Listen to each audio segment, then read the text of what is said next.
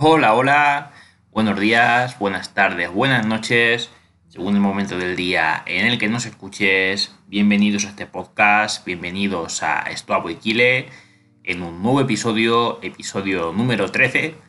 Y bueno, hoy toca terminar con un libro con el cual pues ya es el tercer episodio que le dedicamos a este libro, eh, porque se divide en tres partes, hoy es la última y se trata ni más ni menos que de los obstáculos del camino de Ryan Holiday. Eh, Ryan Vacaciones para los españoles, o vacación, porque es en singular. Así que espero que hayan disfrutado esta serie de tres episodios de este libro.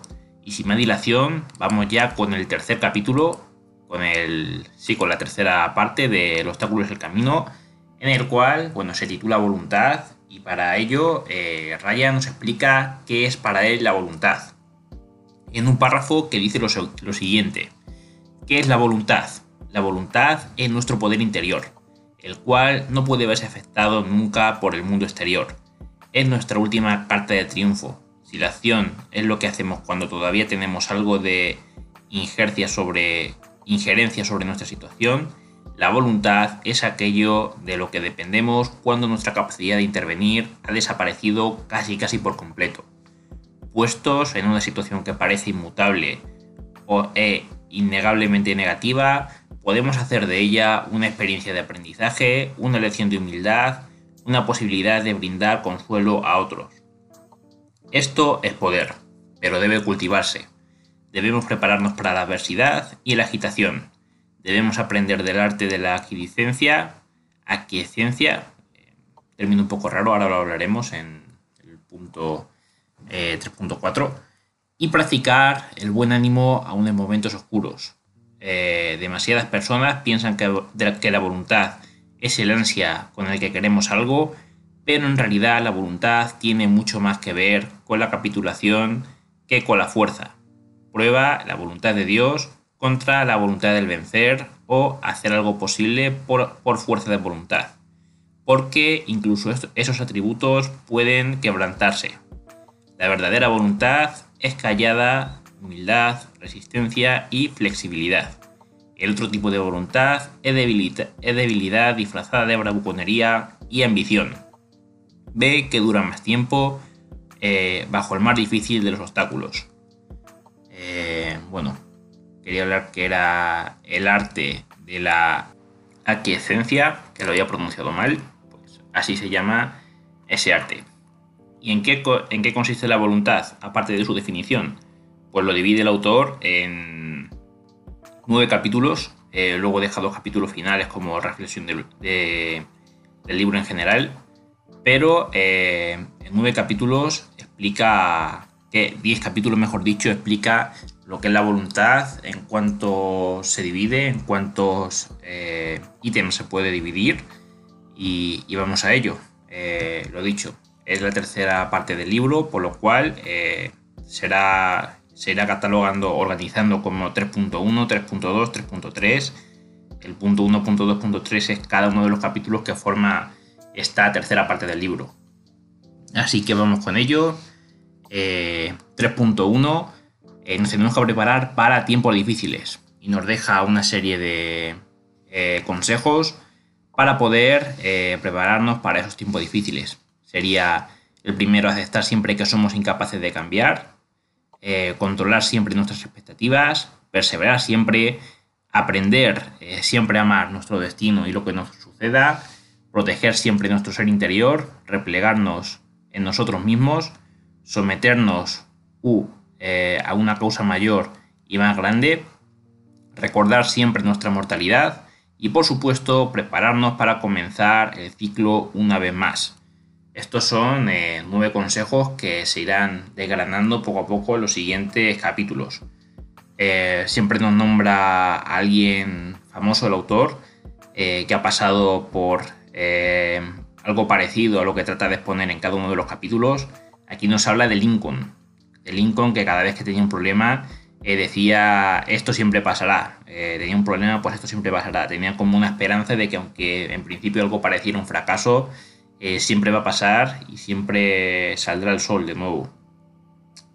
aplicar lo que aprendió en su vida, para ponerlo en práctica a pesar de las malas circunstancias que le pudieran pasar.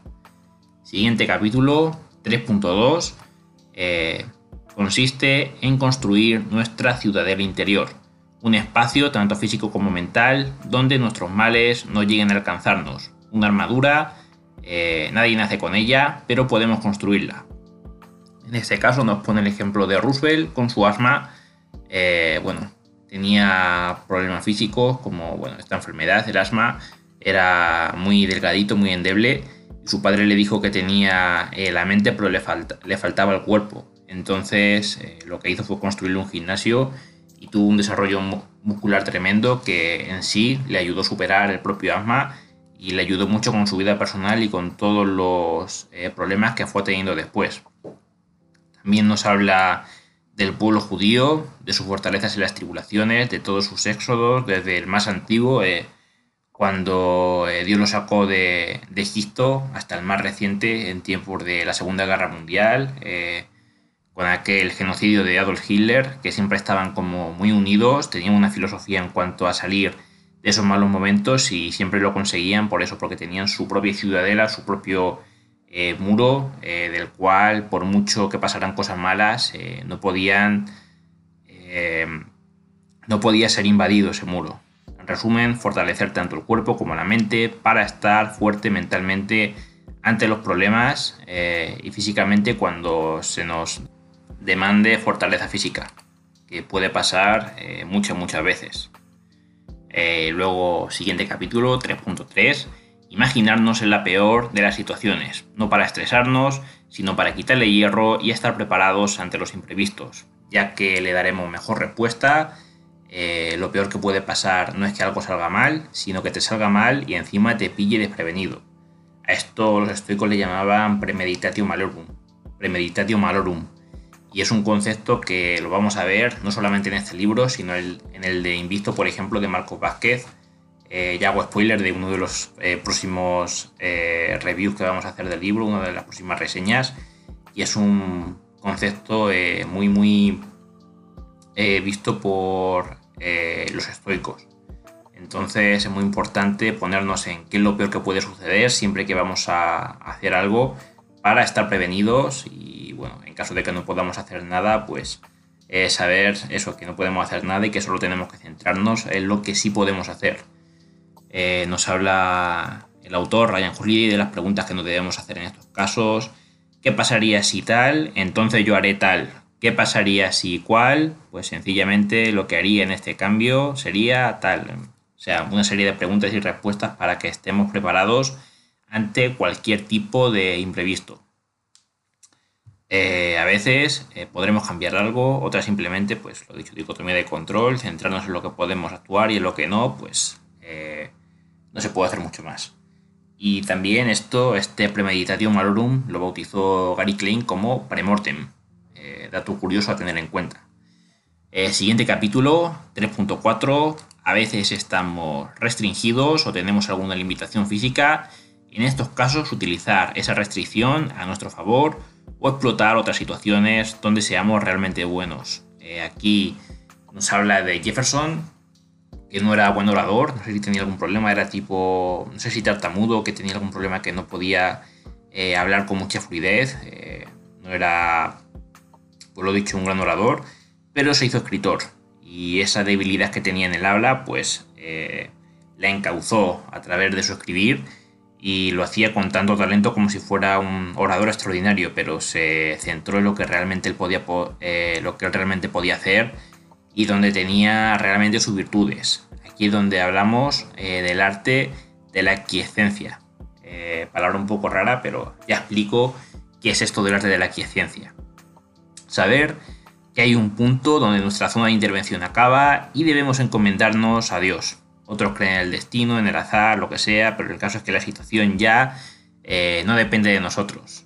debemos hacer, aceptarlo y afrontarlo con serenidad.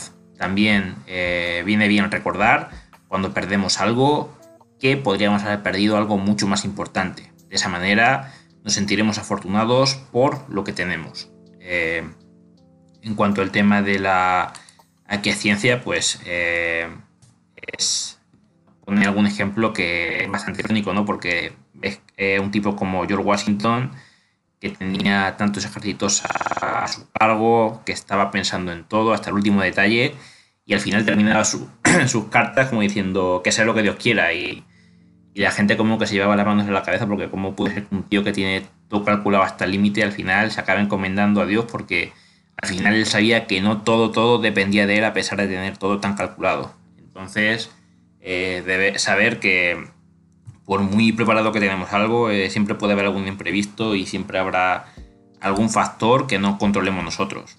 Eh, siguiente capítulo, 3.5. Aquí nos viene a hablar del amor fati. Amar las cosas tal y como ocurren y no como quisiéramos que ocurrieran. Sonreír aunque sean malas para así sacarles el máximo provecho. Ánimo en toda situación, especialmente si es mala, porque no elegimos lo que nos pasa, pero sí nuestra respuesta e interpretación ante ella. Y esa respuesta de nuestra parte debe ser favorable. Aquí nos pone el ejemplo de un incendio que tuvo Thomas Edison, que bueno, se le quemó todo el laboratorio, todos los eh, inventos que había hecho hasta el momento y todos los descubrimientos se le fueron al garete. Y él, sin embargo, andaba por ahí y le dijo a su hijo, llama a tu madre porque nunca va a haber un incendio tan espectacular como este. Se lo tomó todo con un poco de humor eh, le costó muchísimo trabajo reconstruir el laboratorio, eh, le tardó muchas semanas, eh, creo que incluso meses, pero al final pues sabía que eso no era algo que dependiera de él, que tenía que amar el destino tal cual había venido y no podía dar marcha atrás y evitar el incendio, ¿no? sino que con lo que tenía pues construir otra vez el laboratorio y, y ya está. Y luego nos pone el ejemplo de Jack Johnson, un boxeador negro, que bueno, eh, estaba en todo su apogeo y tuvieron que sacar del retiro a otro boxeador blanco para que lo derrote, ¿no? Y es como que tenía al boxeador, al público totalmente en su contra y el único que hacía era sonreír en su, en su, combate a pesar de todas las ofensas del público. Eh, luego me parece que también habla de un boxeador en el libro de Ego es el enemigo, que es uno de los próximos que vamos a hacer reseña.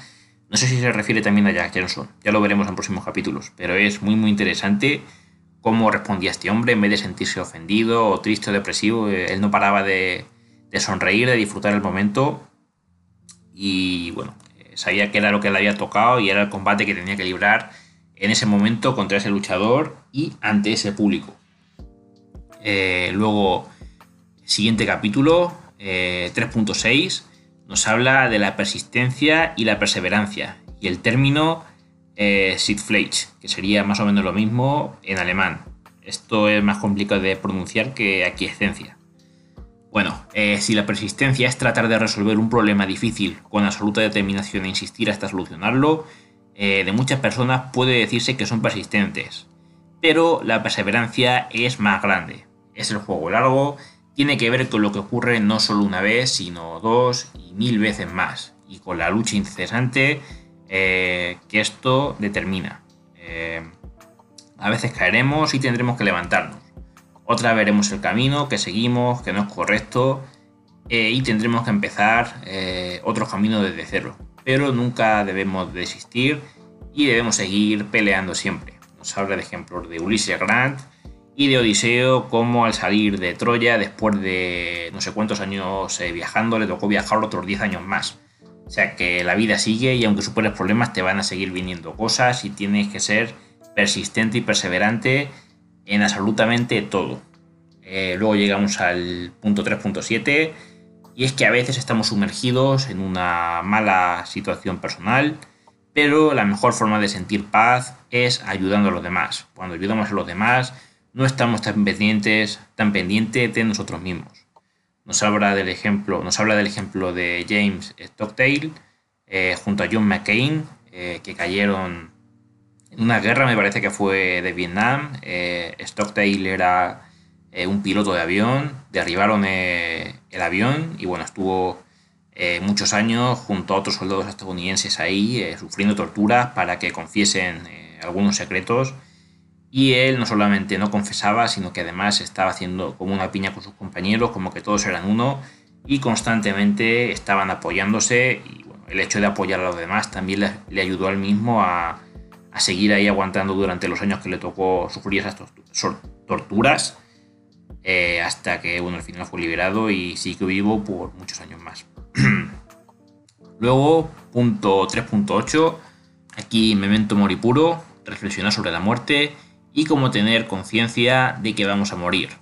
Nos ayuda a mirar la muerte no con pasividad ni con miedo, sino como un estimulante, de que la vida es un regalo y debemos hacerlo, eh, hacerlo lo mejor posible que podamos en el tiempo que tengamos. Nos habla de Montaigne eh, después de su accidente, ya que él estuvo a punto de morir, pero después de ese trance, pues escribió más de 100 eh, populares ensayos, fue dos veces alcalde y bueno, viajó por varias naciones como dignatario y fue confidente del rey. Esta es la historia, una historia tan vieja como el tiempo, un hombre que está muy cerca de morir, hace un raconto de su vida y emerge de la experiencia como una persona completamente diferente e incluso mejor.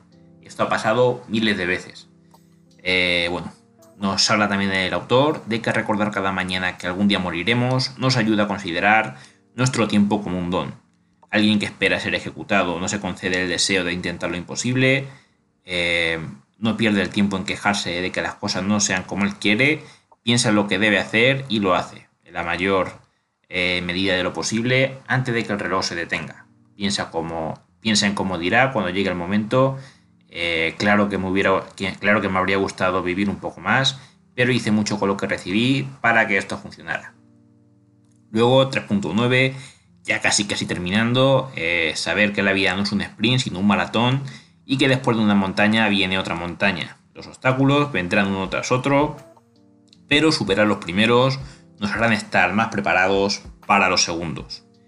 Y por último, 3.10, perdonar sin rencores, no tomar personal absolutamente nada, ni siquiera una traición. Eh, nos habla del ejemplo de Marco Aurelio y cómo tuvo que perdonar eh, al hombre que lo traicionó. Y bueno, llega a la conclusión de que entrenando la percepción, la acción y la voluntad, el obstáculo puede ser el camino y podemos salir más fuertes a través de los problemas. Ver las cosas como son, ver claramente percepción. Eso es lo primero. Lo segundo, haz lo que puedas, actuar correctamente, acción. Y lo tercero, soportar lo que debes. Eh, soportar y ver el mundo tal y como es. Esto sería la voluntad. Y nos deja por último eh, dos frases muy muy importantes, una dicha por él mismo. Eh, lo que bloqueaba el camino ahora es un camino, lo que alguna vez impidió actuar promueve la acción, el obstáculo es el camino. Y una de Nasista Lev, el estoico es alguien que transforma el temor en prudencia, el dolor en información, los errores en iniciación y el deseo en obra. Así que ahí serían todos sus consejos. Eh, también hay otros dos capítulos eh, los cuales dice pues, que ser filósofo no es fundar una escuela, sino actuar y resolver el problema. Nos dice que ya somos filósofos y nombra a grandes estoicos a lo largo de los años, tanto por, tanto por lo que escribieron como por lo que hicieron en su vida. Nos habla de Marco Aurelio, de Séneca, de Epicteto, de, de Catón, de George Washington, de James Stockdale, de Thomas Jefferson, de Roosevelt y de Clinton. Eh, también nos recomienda libros eh, de estoicos, eh, las meditaciones de Marco Aurelio, sobre la brevedad de la vida y cartas a Lucilio de Séneca, discurso de Epicteto y la obra de Pierre Hadot, que también spoiler de Pierre Hadot, vamos a hablar bastante en este, en este canal. Y nos nombra a otros autores estoicos como Heráclito, Plutarco, Sócrates, Cicerón, Montaigne y Arthur Schopenhauer hasta aquí llega este capítulo y este libro. Le ponemos punto y seguido a la obra de Ryan Holiday, porque sabemos que tiene otros grandes libros. Seguro estarán aquí en este canal. Y nada, yo me despido. Espero que hayan disfrutado del episodio, tanto al menos como yo al realizarlo. Pasen muy buen día y pórtense bien. Si te ha gustado este espacio, dale me gusta, suscríbete y compártelo con tus amigos. Eso me ayudaría mucho. Y si estás en YouTube y puedes dar a la campanita, mejor que mejor. En la descripción te adjunto mis redes sociales y mi cuenta de Linktree. En ella podrás acceder a todos mis proyectos. Buen día, gente. Hasta la próxima.